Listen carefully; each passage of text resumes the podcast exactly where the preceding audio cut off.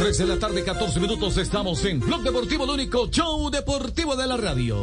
Still there for the pole. Andrea Silva. What a save from Ospina. Y el toquecito para Silva. Ospina. Ospina, Ospina, Ospina. Candreva with the corner. It's towards Yoshida.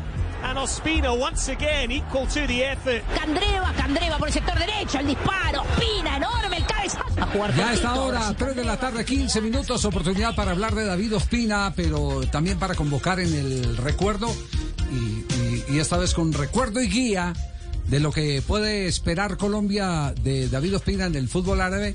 eh, está uno eh, tal vez de los más entrañables goleadores que han pasado por canchas colombianas, el Polilla da Silva. Polilla, ¿cómo le va? Buenas tardes. ¿Qué tal? Buenas tardes. Un gusto charlar con ustedes. El placer es nuestro.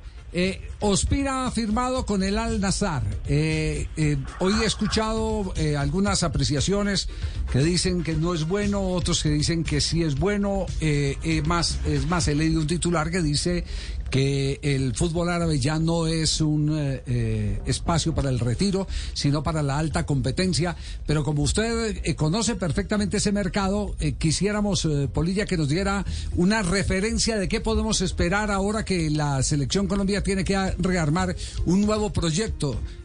sobre todo considerando la importancia que ha tenido últimamente David Ospina en la portería. Bueno, a ver, lógicamente que cuando me enteré de la noticia me generó cierta sorpresa.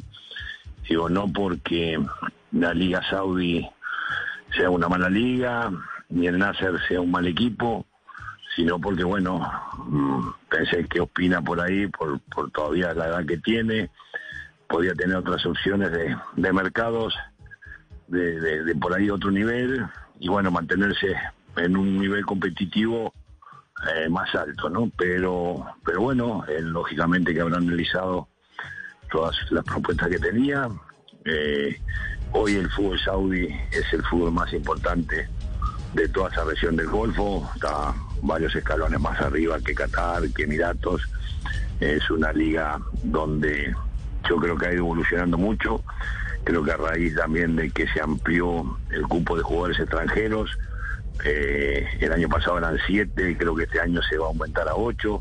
Entonces eso hace que los equipos sean muy competitivos, de muy buen nivel, que sea una liga muy pareja y, eso lo va a obligar a él estar en un muy buen nivel, ¿no? Porque va a un equipo grande, porque va a uno de los equipos más populares de Arabia Saudita, porque es un equipo que tiene la obligación de salir campeón, es el que más hinchada seguramente tiene en toda Arabia Saudita y en parte del Golfo, o sea que yo creo que desde ese punto de vista él va a mantener un nivel muy competitivo, que va a estar bien, y bueno, va a depender de su rendimiento, ¿no? Digo yo que la selección lo va a seguir, no es una liga lógicamente que tiene la misma trascendencia que la puede tener una liga de primer nivel europeo, pero, pero yo creo que va a tener competitividad. Profe, usted dirigió a ese equipo en dos oportunidades, en 2009 al 2010 y del 2014 al 2015. Es un equipo grande, como usted lo dice, es un equipo que tiene títulos, que tiene afición. ¿Eso puede a David mantenerle el nivel con el que venía? Para nosotros, por lo menos por selección, estar un poco más tranquilos. Sí, yo creo que sí. Yo creo que el, medio, el club, la gente lo va, le va a exigir para que él esté en un, en un muy buen nivel, ¿no? Como te digo, es un club con la obligación de, de, de ser protagonista, de pelear el campeonato, de hacer buenas copas en Asia y, la gente ahí exige mucho, ¿no? La gente, la gente del club, no hay que olvidarse que ahí el, el dueño del club generalmente es un príncipe y bueno, exige mucho también a su, a su equipo, quiere resultados y eso lleva a que el jugador no se pueda aflojar en un solo momento porque tiene competencia muy importante cada, cada fin de semana, ¿no? Entonces, yo creo que desde ese punto de vista él no va a perder, no va a perder ritmo, no va a perder nivel. Lo único que digo que sí, que lógicamente que la Liga de Arabia Saudita no tiene la misma trascendencia que por ahí la Liga Italiana, ¿no?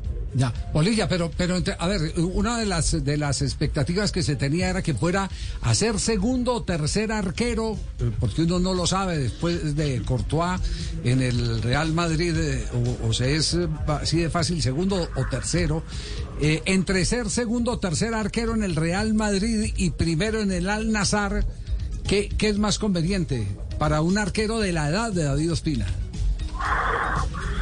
Bueno, lógicamente que eh, eso es una decisión muy personal, ¿no? Digo, pero yo creo que el jugador tiene que jugar, que tiene que aspirar a jugar, más él que quiere seguir vigente, que quiere seguir estando en la selección. Y seguramente si hubiese ido al Real Madrid, más allá de todo lo que implica el Real Madrid, que es uno de los equipos más importantes del mundo, si él no tenía actividad, difícilmente pudiera estar defendiendo a Colombia, ¿no? En cambio, acá yo creo que va a tener competitividad, va a tener buen nivel y eso le va a abrir las puertas a que siga siendo el arquero titular de la selección de Colombia. O sea, pero como te digo, es una decisión muy personal, ¿no? Eh, que, lógicamente la toma el jugador, pero yo soy de la idea de que el jugador de fútbol lo que quiere, lo que debe es querer jugar. Profe, eh, estamos hablando también de, de, esa parte deportiva, pero está planteado que las eliminatorias el próximo año van a ser, eh, por lo menos en el año 2023 se van a jugar 10 fechas de las 18 en las eliminatorias. Eh, esos traslados tan largos, si, si, llegan ya cansados los que juegan en Europa, eh, ¿cómo, ¿cómo mirar esos traslados desde allá para jugar 10 fechas en un solo año? Sí, ese es un tema, un tema delicado, ¿no? Digo, nosotros ahora, yo estuve trabajando estos tres últimos años en Emiratos Árabes y, bueno, este último año teníamos un jugador de la selección de Perú, que si bien no era de los jugadores titulares, siempre estaba en las convocatorias, ¿no? Y era realmente un, problema cada vez que él se tenía que trasladar la ida y la vuelta. Eh, pero bueno, hoy los jugadores viajan en, con una gran comodidad, y hay, hay vuelos mucho más directos, o sea, creo que no va a ser un problema ese en general, ¿no? Más que nada el problema por ahí lo tiene después cuando vuelve, eh, que, que, que, llega muy sobre la fecha tiene que volver a jugar en, en, su equipo, pero yo creo que a nivel de selecciones generalmente vienen con, varios días de anticipación y, y, no va a ser un, impedimento para que él pueda llegar a Colombia y, y estar en plenas condiciones para, para actuar, ¿no? Oiga, me imagino, me imagino, eh, usted uruguayo, exjugador de selección uruguaya, eh, campeonato mundial en el Golf, Golfo Pérsico que eh, por lo menos la Asociación Uruguaya lo ha invitado a que, a que le, les ayude a entender un poco las circunstancias climáticas en las que se va a jugar el Mundial o no. No, yo recién he llegado, ¿no? Yo hace 15, 20 días que estoy, estoy en Uruguay. Sí. Eh, y, y, bueno, no he tenido mucho contacto con, con, con nadie, pero la selección está, está, está, trabajando muy bien, tiene un equipo de trabajo realmente muy profesional, hay mucha gente uruguaya que, que estuvo ahí por la zona del Golfo, que, que conoce un poco lo que es el, el medio. En el mes de noviembre, eh, en esa zona ya no son las la, la mismas temperaturas, eh, los estadios hoy están todos preparados para, para soportar cualquier cualquier tipo de inconveniente ahí en Qatar. O sea, yo creo que va a ser un mundial que no va a haber, no va ningún tipo de problema y que, que, nada, que no, no, no, no creo que sea necesario. Si es necesario, lógicamente, que si me pide una opinión, estoy con, a, con muy buena disposición para poder ayudar en lo que sea mi país, ¿no? Claro. Eh, eh, Polilla, nos hemos metido en un lío. Apenas eh, empezó usted a pronunciar las primeras palabras aquí en el programa. Nos llaman de Cali. Eh, que le preguntemos si eh, recuerda cuál ha sido el mejor gol que convirtió con América de Cali. Eh, usted pasó más tiempo en el América que en Millos y en Junior, ¿cierto? Sí. ¿Cómo, perdón? No, no, no entendí. Usted pasó más tiempo en, en, en América que en Millonarios y Junior como jugador, ¿cierto? Sí. No, yo en Junior no jugué, yo jugué solamente en América y en Millonarios. Ah, América y Millonarios, Junior no. En Millonario, en Millonario estuve, estuve muy poco tiempo porque me volví a lesionar de la espalda y yo me había operado en el 93.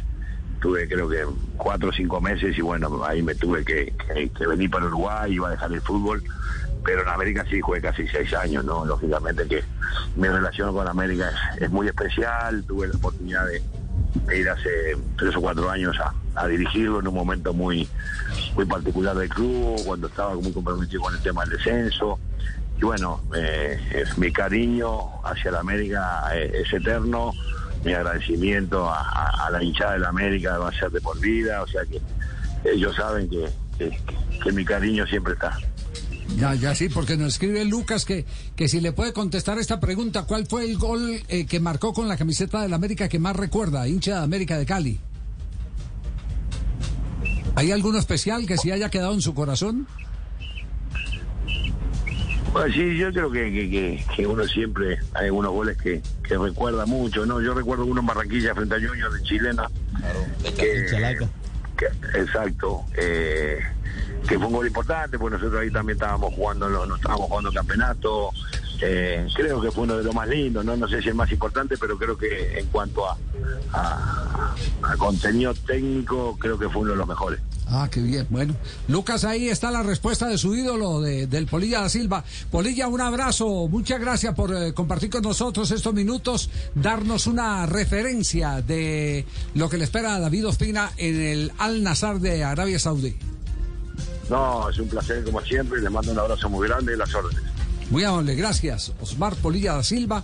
Jugadorazo. Gran eh, atacante, gran atacante, sí. Oigan, el Javier archivo- fue, eh, Sí. la controló con el pecho, después de un saque de banda la controló con el pecho y con la marca encima se volteó en chalaca. Con el pecho la elevó. La elevó, la levantó y después de chalaca un golazo a José Y, María y no Paz. era fácil para el peso que tenía, ¿no? Claro, Con- era un- control un dirigido, control dirigido entonces. Uf, espectacular, Sí. un golazo. no, que- sí, claro. Me, me dicen los muchachos aquí de producción que tienen un gol original del Polilla da Silva. ¿Y qué gol tienen del Polilla para darle gusto a los hinchas de, de la América que hasta ahora nos convocan desde la ciudad de Cali? A ver qué, qué gol tienen. Saliendo Pérez y Olivares. Este es de Copa Libertadores de América del 93, pero no es un gol narrado por un colombiano, no. No, es un relato uruguayo. Cuadro de América. Otra vez Wilson Pérez. Jorge el da Silva cerca a la media luna. El conductor de la pelota Cristal. Escobar. Atención Alex Escobar. Anthony Dávila. Anthony Dávila. Y tiene que esforzarse Jorge da Silva. Gol. Gol de América. Gol de la América de Cali. Jorge el Borilla da Silva. Ahí tienen ustedes la repetición. Esto ocurre a los 14 minutos. No, está, no hay uno de Araújo. Bombosazo, aquí está. Ahí está. Aquí está, por Dios, hombre. apareció el Araújo del programa. Me tenían en la cocina, por Dios, hombre. No, no, no, no. El debut de Polilla da Silva en el 89, 30 de agosto, hombre. Sí. eh, eh, Hombre, ¿eh? Doctor Rafa, ¿tiene. ¿ese gol lo tiene? Sí, sí. Sí, sí, por acá está. Espérate, yo lo esculco por acá porque estas cintas hay que guardarlas porque se Dígale a Mao que le ayude a esculcar ahí ese gol. Dígale a Mao que le ayude. Yo te ayudo, hombre, rajita.